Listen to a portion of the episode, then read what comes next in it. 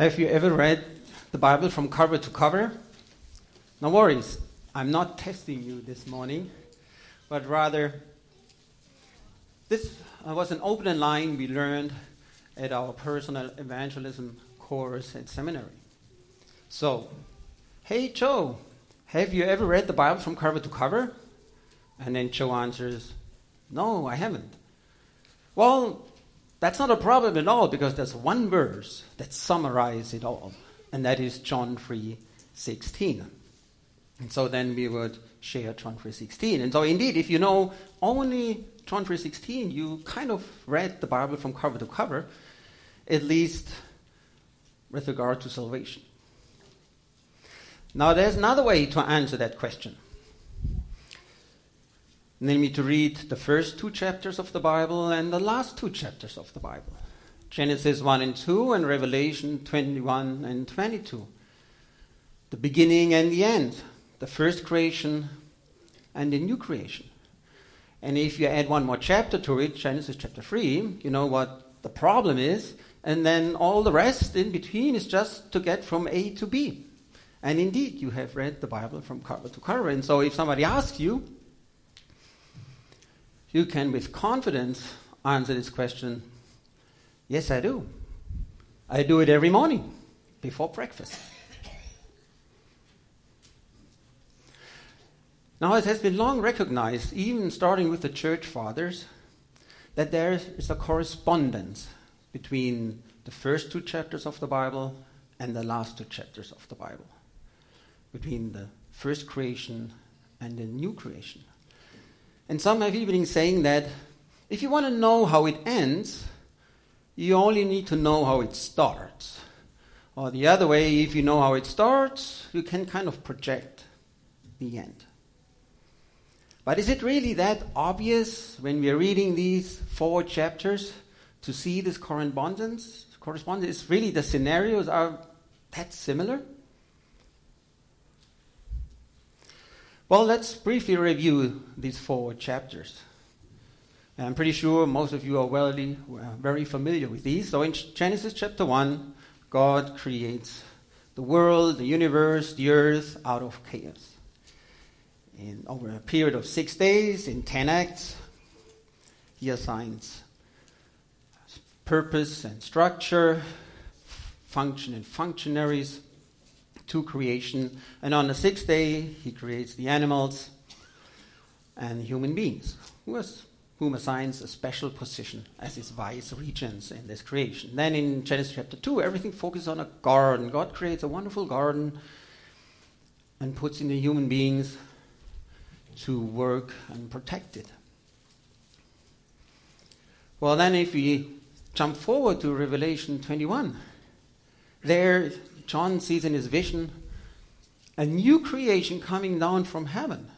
And this new creation looks like a city. And he pretty much detail describes how this city looks like. And then he also says, even though there is no temple, but somehow God and the Lamb are the temple. And then he sees a river flowing from the throne, and on the river banks there are trees. But yeah, if you look at these two scenarios, at first glance, there is not much in common except maybe the river and the trees. But where is the correspondence? Well, these um, church fathers and, early, and, and scholars and, and, Bible interpreters, they are helping us by seeing, seeing the correspondence by looking a little bit deeper, namely asking the question what themes do we see in both accounts? And when we do this, we see, well, in Genesis 1, God creates kind of a kingdom and, and maybe a, a covert, an implied kingdom, and assigns human beings to be the vice regents. While in Revelation, we see that God's and the Lamb sits on the throne and is reigning. Then, when we ask well, what about the presence of God? Well, God is present in Genesis 1, in Genesis chapter 2. In Genesis 1, maybe more as a transcendent God, but in Genesis 2, pretty much close to people. Well, then, when you look at Revelation, we see that as well. God is very much present there. Genesis 1 describes the creation in a way a temple is being built and then inaugurated. So his universe is a temple kingdom, a temple universe. And then in Genesis chapter 2, it focuses on one part of that the Garden of Eden. Eden is not the garden itself, but Eden is an implied mountain where God dwells. So the Holy of Holies, and then the garden is the holy area, and then outside is the untamed nature. And in Revelation 21 22, we see, well, there is also, of course, a temple. And human beings assigned in Genesis chapter 2 to serve as priests, well, they pretty much serve as priests in Revelation. So, yeah, this makes it much more clearer that there is a correspondence. But I suggest to you that there is an asymmetry in this correspondence. That the new creation transcends the first creation. That the new creation is an escalated first creation. For instance, I already mentioned that Genesis 1 is more an implied kingdom. But then we look at Revelation 22, it's an overt kingdom. God sits on the throne and reigns. Human beings are assigned to be God's vice regents in Genesis chapter 1. But then in Revelation 22, it actually says the believers are reigning forever and ever in Genesis chapter 2, God is, of course, present in the garden, but still he has his kind of own area, namely that mountain, and then human beings are in the garden. And then outside is the untamed wilderness. But in Revelation 21 22, there is no separation anymore between God and humans. And the New Jerusalem is described as a cube that looks like the Holy of Holies and there God and humans are dwelling together. Human beings are assigned to be priests in the garden to protect the garden from intrusion and to work and to keep it and, and so on. But in Revelation, they have all the mark, the name of the Lord on their forehead, which is nothing else as being high priests so before they were assigned to be priests, but now everybody is a high priest. And we can continue this. There's in the first creation is the tree of life. But then in Revelation, people actually eat from the tree of life. In the garden, there is the river watering the garden. While in Revelation, there is also a river that not only waters the garden and trees, but people drink from it for eternal life. There is a couple in the garden the man and the woman. Well, there's also a couple in Revelation. It is Christ and his bride, the church. So it is an escalated first creation. And that, of course, has implications, as I suggest to you. Because our outlook as Christians is forward looking. We are not primarily looking back but we are looking forward. And that has also implications for Bible interpretation, as I will show in an example a little bit later. Now, these themes that I just mentioned, they are not just in the first two chapters, in the last two chapters, but we can find them all over the place. Maybe you remember two weeks ago, I talked about Abraham, an episode from Abraham's life, and the events at the court in Gerar, and there we located quite a bit of these themes. You find them all over, and you can trace them from the beginning to the end. So you could say, okay, I want to do a study on the theme kingdom, and then just go through the divisions of the Bible the books of Moses, the historical books, the prophets, poetical books, gospels, letters, revelation, and then start all over again with the presence of God, and then just do the same thing over and over again. Well, I'm suggesting to you that as we are doing this, tracing all these themes, we notice that these themes do not run in a way like lanes of a highway run. They do not run parallel throughout Scripture but rather I suggest to you that they converge at some point, in a point, that they converge in a person. And you all know who that person is. That is Jesus Christ. And I'm not telling you anything new, that Scripture is through and through Christ centered. However, what I'm suggesting is that we sometimes underestimate or not estimate enough what that means. Because usually, when we talk about that Scripture is Christ centered, we think of fulfillment. So, for instance, while Christ fulfilled all of these promises, these prophecies, and these things like this from the Old Testament in his person. Or in the Gospels, we read either that the Gospel writers themselves say this happened in order that this is being fulfilled, or that Jesus is saying these things had to happen, for instance, that I'm going to suffer and then and rise again in, according to the scriptures, to fulfill the law and the prophets to fulfill the law, the prophets, and psalms, and things like this. But it goes one step further. Namely, that Christ not only fulfills all these things from Scripture, but he actually embodies Scripture. When in the Gospel of John, John chapter 1, verse 1, it says, In the beginning was the Word, and the Word was with God, and the Word was God. And that, of course, refers to Christ. He's saying Christ is the Word, and most likely he means he is the Torah, the instruction from the Old Testament. He embodies the Old Testament. So Jesus is not just fulfilling it, but actually embodies it. And the interesting thing is, if we are tracing these themes, we also notice that he embodies all these themes.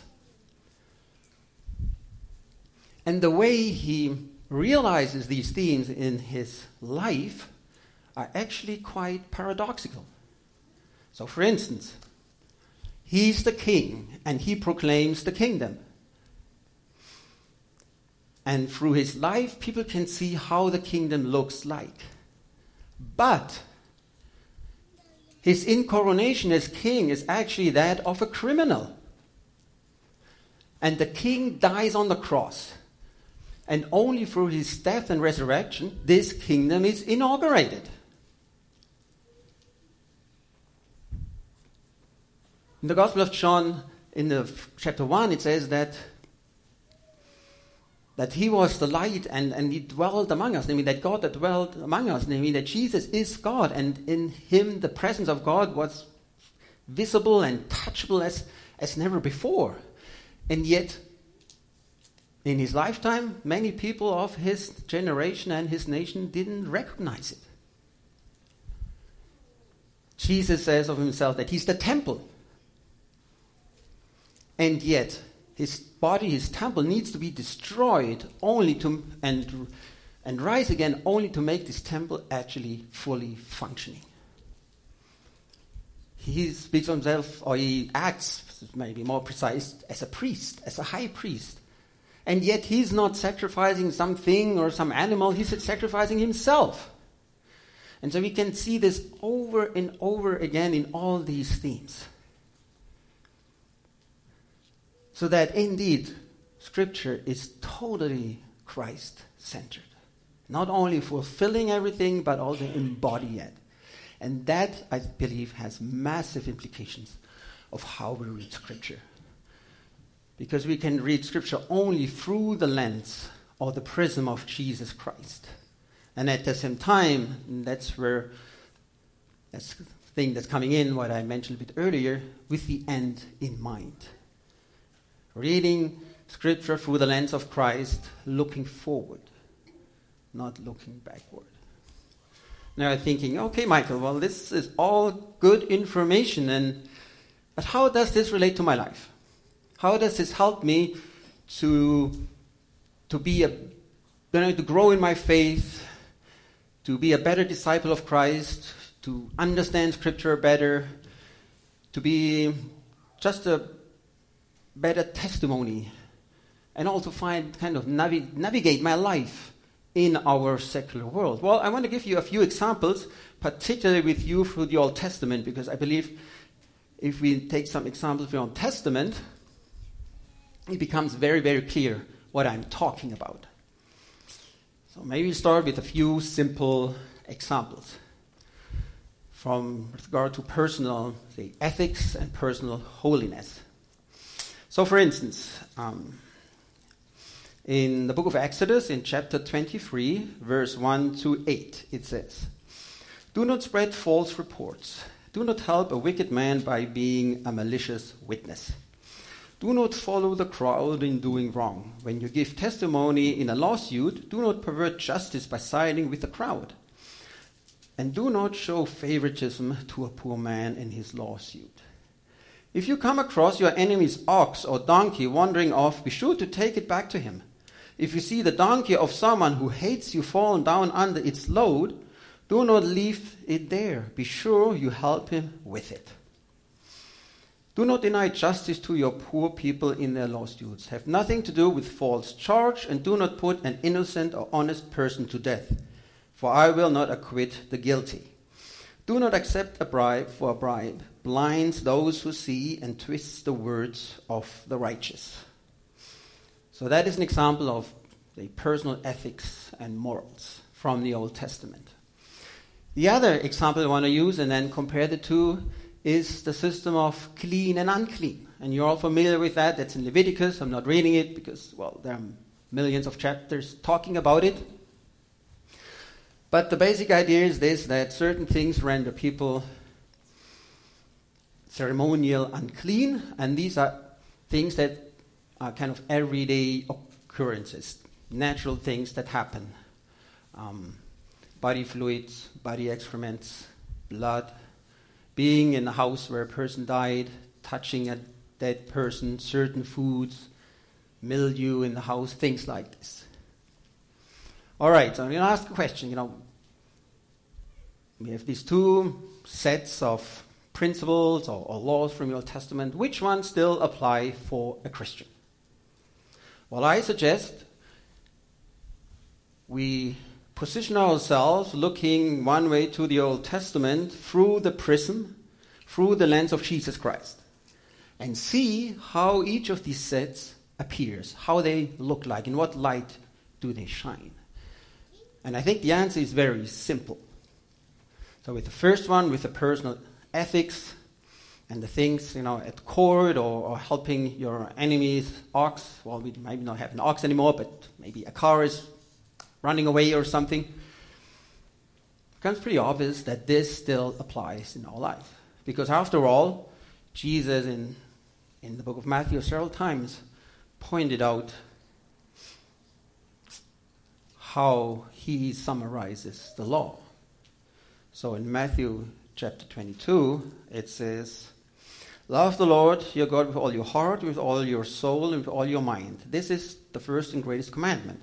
And the second is like it love your neighbor as yourself. All the law and the prophets hang on these two commandments.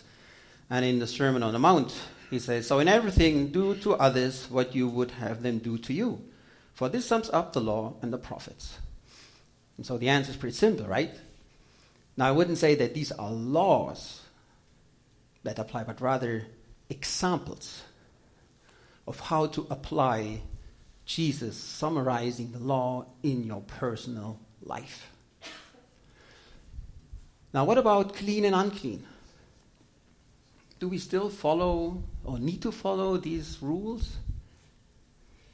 Well, again, you know, if we look through the prism of Jesus Christ, then we see that we no longer need to follow these. No longer apply, and there's a very simple reason for it. The clean and unclean system carries the idea that when just, that was the case in the Old Testament with the Israelites, when God came down at Mount Sinai into the tabernacle and dwelt among them.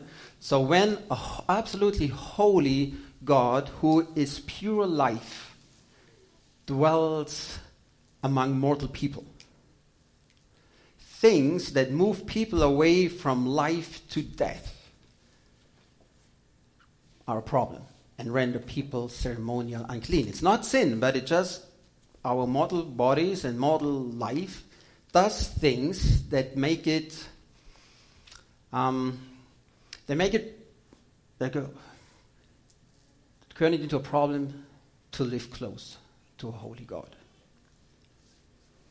So when your blood represents life, so losing your blood moves away from life to death, or things like this. And so they had this whole system that reminded them we are mortals, but the holy God lives among us. Well, when we look through the life and death of resurrection of Jesus Christ, we see that this changed. Because through our faith in Jesus Christ, we become saints. We are sanctified. The Holy Spirit indwells us. So God indwells us.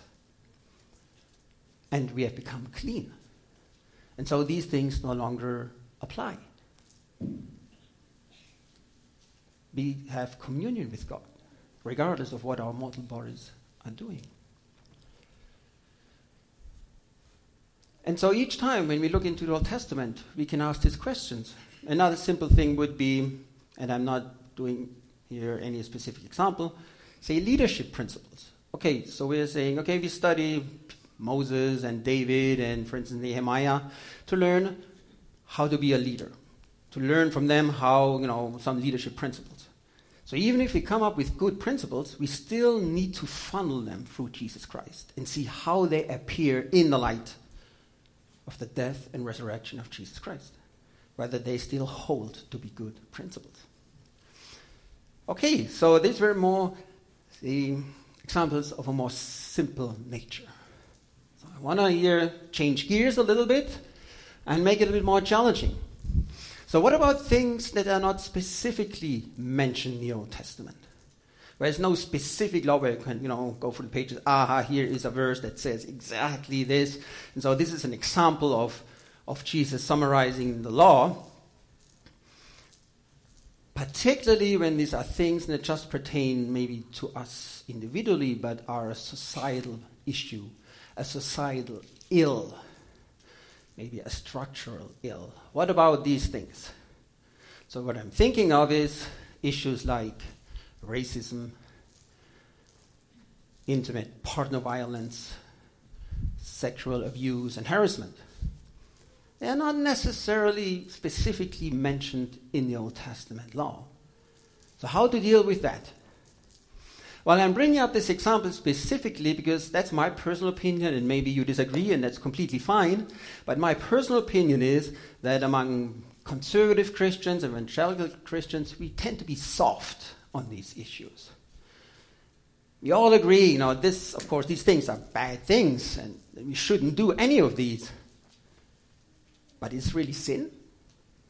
Is it really sin that needs to be addressed and dealt with? Well, to answer this question, and I, and I admit, you know, we have a limited of time and there are probably lots of things to be, to said about, is again to look to the Old Testament through the prism of Jesus Christ and what he said about not specific of the issues, but coming back to the verses I already mentioned, namely summarizing the law. Love God and your neighbor as yourself, and only do t- things to people you want that people do to yourself or to your loved ones. And so then I think the answer becomes pretty clear. Particularly we remember that when Jesus talks about who is your neighbor, he doesn't mean your best friend whom you know since kindergarten. Your neighbor could be anyone. It could be someone you know, or it could be someone you don't know. It could be someone who looks like you or someone who doesn't look like you. It could be someone who has the same religion or faith as you or someone who doesn't. And it also includes our spouses. I think that's sometimes forgotten that spouses are also our neighbors. And so then, when we ask ourselves some questions, for instance,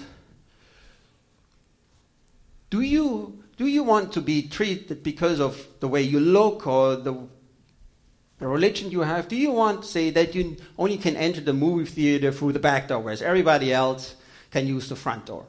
Or do you want to sit only in the back of a bus, whereas everybody else can pick any they choose. And then when you answer the question with no, and then of course you should ask, well, should anybody else experience this? And the same thing we can ask, of course, with partner violence and, and sexual abuse and harassment. Well, do you want that your wife or your daughter is inappropriately touched? Well, why is it great for somebody else? Spouse, a wife, or, or a daughter to be touched? Or do you want that your child is taken away and put into a boarding school where it's coming back years later completely traumatized? Well, if you don't want that, why should somebody else's? Now, you might be thinking I'm pretty harsh, but we all know that, for instance, the things that happen in the Catholic Church are not just devastating for everyone who experienced it and for the Catholic Church itself, but it falls back on all Christians. When these things, and, and to be sure, you know, if you, if you openly contradict what Jesus is saying when he's summarizing the law, well, this is breaking the law, and breaking law is simply sin. It's nothing else, it's just sin. If we don't address it, it comes back to haunt us. And if you're still maybe in doubt, well, you only need to go online and, and research a little bit about the Southern Baptist Convention. They had their reckoning this year with regard to sexual abuse in their church um, denomination, and it is completely of their own doing. Of course, I already have here raised a little bit the stakes because there is a third commandment from Jesus, right? Love one another as I have loved you. So if you think not just in a general context with anyone, but within the church community, within you know us as brothers and sisters, and not just I mean our, but say the, all the denominations who call themselves Christians, and these things happen. Well, this is nothing else than devastating, and it is sin, and it's nothing else, and needs to be addressed and dealt with. All right, so after we covered these topics in five or ten minutes, I want to close with one maybe less, um, but well, who knows? Maybe it's even more challenging topic because I want to come back to a more personal level, to a personal life decision regarding marriage singleness. So the question is, for instance, should every Christian be married and have children? Well, in the Old Testament, when we look into the Old Testament, basically nobody was unmarried. And nobody, there was basically nobody who didn't want to have children. Rather, usually the opposite problem thing was the problem, right? People wanted to have children and, and didn't have them. And so we find here verses, for instance, like Psalm uh, 127, verses 3 to 5. Sons are a heritage from the Lord, children are a reward from Him. Like arrows in the hands of a warrior are sons born in one's youth. Blessed is the man whose quiver is full of them. They will not be put to shame when they contend with their enemies in the gate. Or Proverbs 17, verse 6 Children's children are a crown to the aged, and parents are the pride of their children. And I know that some, there are some script, uh, Christian writing that use these verses to advance the idea that Christians should be married and have children. Particularly, of course, women should be married and have children. Now, when you look into the Old Testament, this is in line with Israel's calling the blessing to multiply and fill from the first humans, or from Genesis 1, that went to Noah, went to Abraham, and then to Israel. And their calling was to dwell in the land, in the physical land, and live their lives as a testimony to the surrounding nations.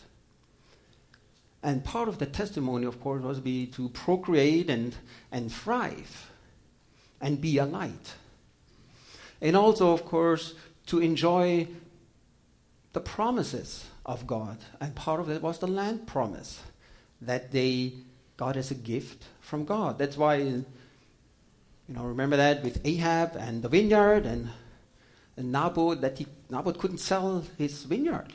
Not that he, whether he wanted or not, because that was his inheritance from the Lord. So that would be denying God. So, yeah, in the Old Testament, that was part of the calling. Yet, when we look through the prism of Jesus Christ, what do we see? Well, we see that the kingdom of God takes the highest priority. The ministry, the advancement, adva- advancement the, the proclamation of the kingdom of God takes highest priority. And that changes things. That changes the priorities. So that marriage and singleness are then more a question of how do they fit in my life, being part of the unfolding kingdom of God, knowing that is also my part to advance the kingdom. And for some people, family and children just fits right into that. And for others, it doesn't. For instance, the Apostle Paul. As far as we know, he wasn't married. And as far as we know, he didn't therefore had any physical children. But was he really childless? Well, I suggest that he had lots and lots of children. Spiritual children. After all, we are all spiritual children of God as we are called into his community. And so it can be completely legitimate to live a single life and never have children and focusing on the kingdom of God, what some missionaries do and other people. Some time ago in, the, in our council, uh, we discussed the question of how to um, how to commemorate or celebrate Father's and Mother's Day.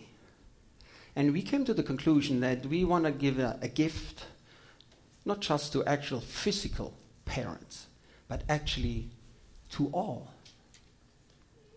To all men on Father's Day, to all women on Mother's Day, because we are not just, as we are called into the community of God, not just physical parents, but we also are spiritual parents as we minister to each other.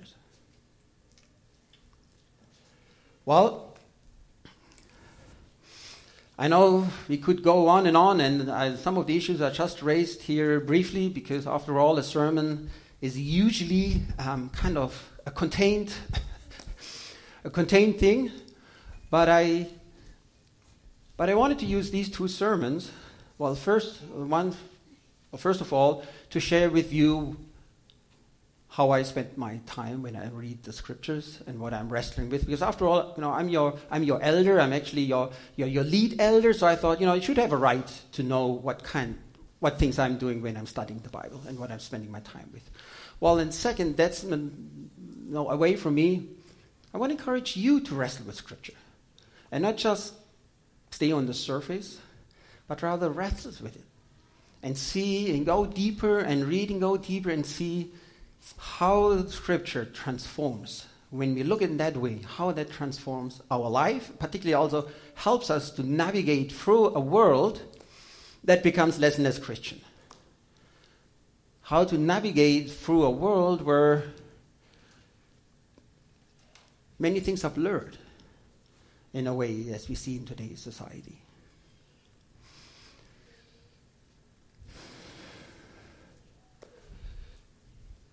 Well, I want to close this, this sermon with, with prayer.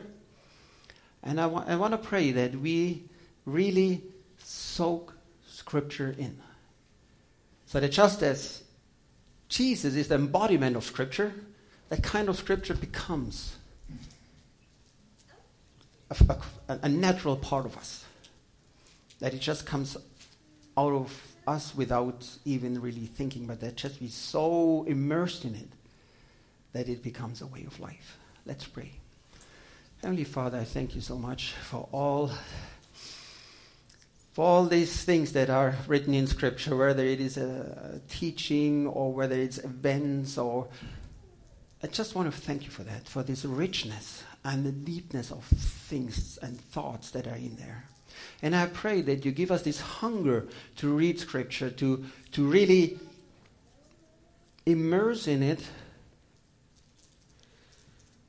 so that we not just read it and understand it with our minds, but rather live it out. And that it helps us to live a life that is worthy to you, a life that advances the kingdom of God, a life that is a testimony to this broken world. And that through that we can bless not only us individually, corporately as a church, but bless the world who is in such need of your redemption.